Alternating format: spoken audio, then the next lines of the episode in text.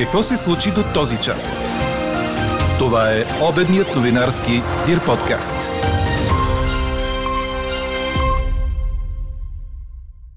За 10 години България се е стопила с 844 000 души, показват предварителните данни от националното преброяване. Десетки убити и над 1000 ранени при демонстрациите в Казахстан. Президентът разпореди разследване на причините за размириците, продължаващи пети ден. Новак Джокович е настанен в хотел за карантинирани, докато изчаква решението на властите в Австралия по жалбата му, че не го допускат в страната като невакциниран. Психическите последствия от пандемията ще са несравнимо по-тежки в сравнение с физическите последствия от вируса. Това е само един от знаковите коментари по днешния ни въпрос. Доверявате ли се на новината, че тежък COVID състарява мозъка с 10 години? Кои други ваши коментари ни впечатлиха? Чуйте в края на подкаст новините. Говори Дирбеге.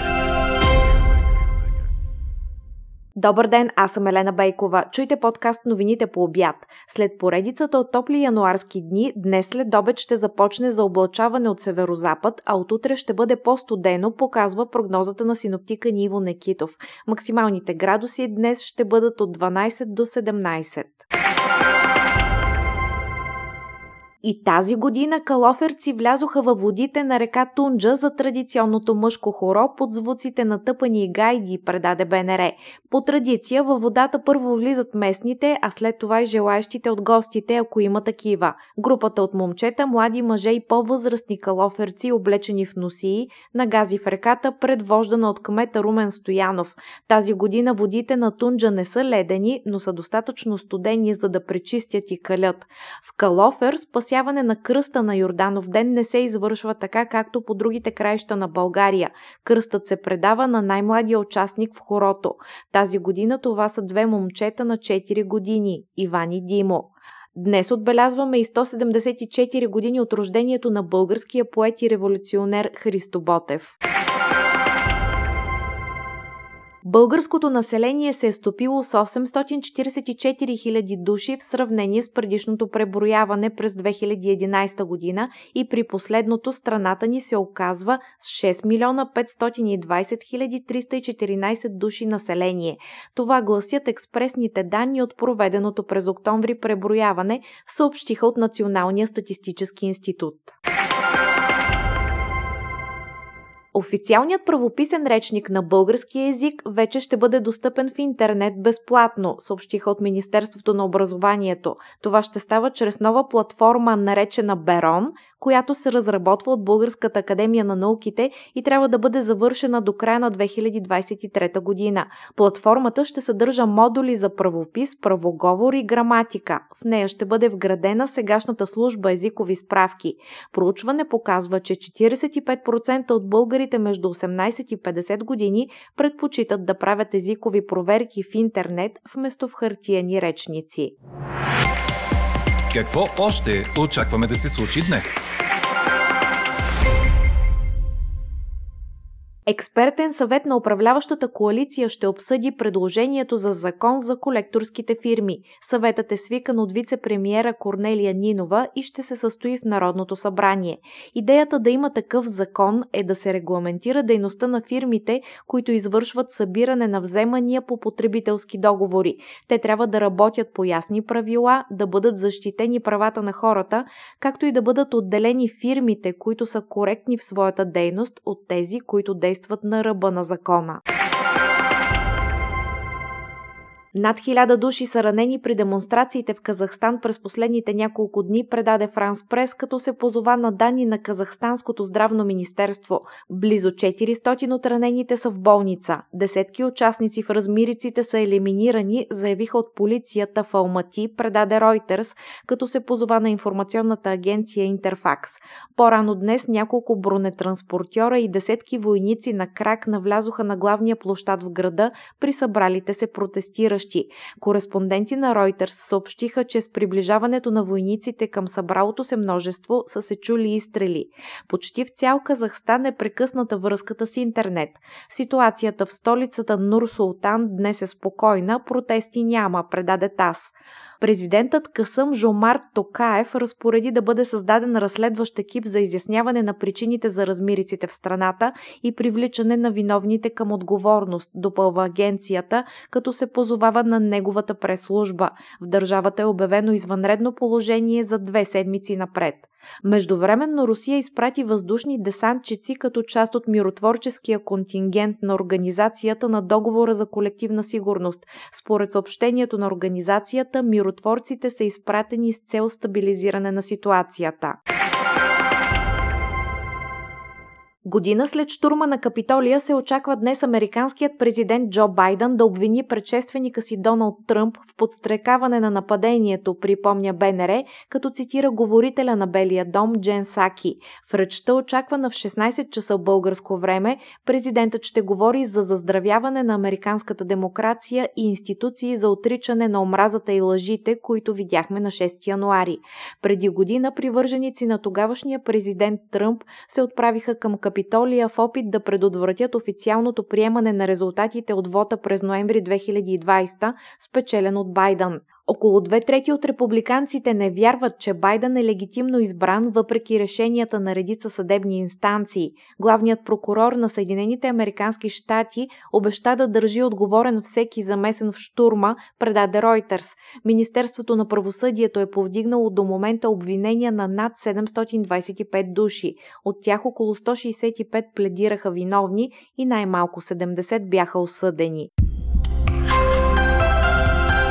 Четете още в Дирбеге.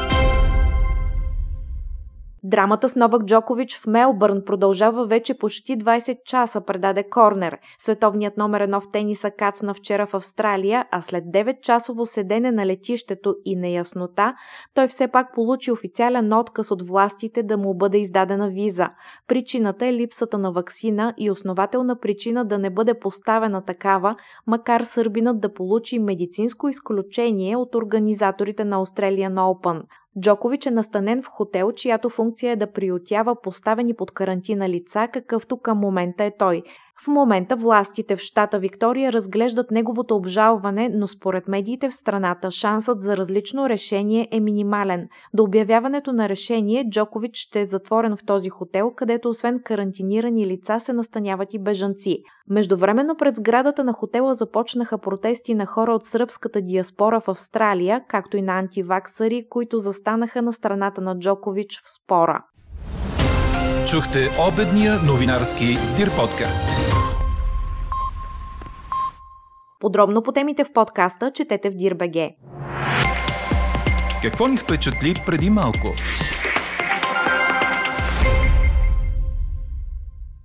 Плащането на дълг чрез секс не е престъпление, ако две страни са се договорили. Това потвърди Испанският конституционен съд, след като отхвърли жалбата на 38 годишна жена от Майорка срещу бившия и Девер, че била принудена да прави това, тъй като трябвало да плати 15 000 евро. Пред съд в Палма де Майорка и по-късно пред Конституционния съд тя казва, че е била принудена да прави орален секс, след като братът на бившия и съпруг поискал отпуснат заем да бъде изплатен по този начин. Според нея в началото не са уточнили условията за плащане, а по-късно той казал, че трябва два или три пъти седмично да му се издължава по този начин. Тя се почувствала психологически задължена и пет пъти го направила, но чула един ден от него заплахата, че ще му бъде метрес процеса, докато не се издължи. Версията на 58 годишния мъж е друга. Според него е постигната сделка двамата да имат сексуални отношения, в замяна на това той да й услужи с 15 000 евро без лихва. Пред съда той обяснява, че бившата му бълдъза променила решението си за срещите им и тогава подала оплакване. А какво ще кажете за това?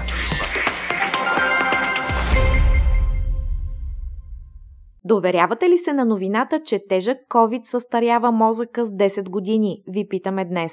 До момента от близо 1900 отговора повечето са не, но процентите на отговорите да и не са близки и непрекъснато се променят. Елза Тодорова обобщи коментарите ви по темата. Сред десетките коментари по темата, освен дозата скептицизъм за последствията от COVID, както и за самата пандемия, четем коментари на хора, които докладват как са изкарали болестта.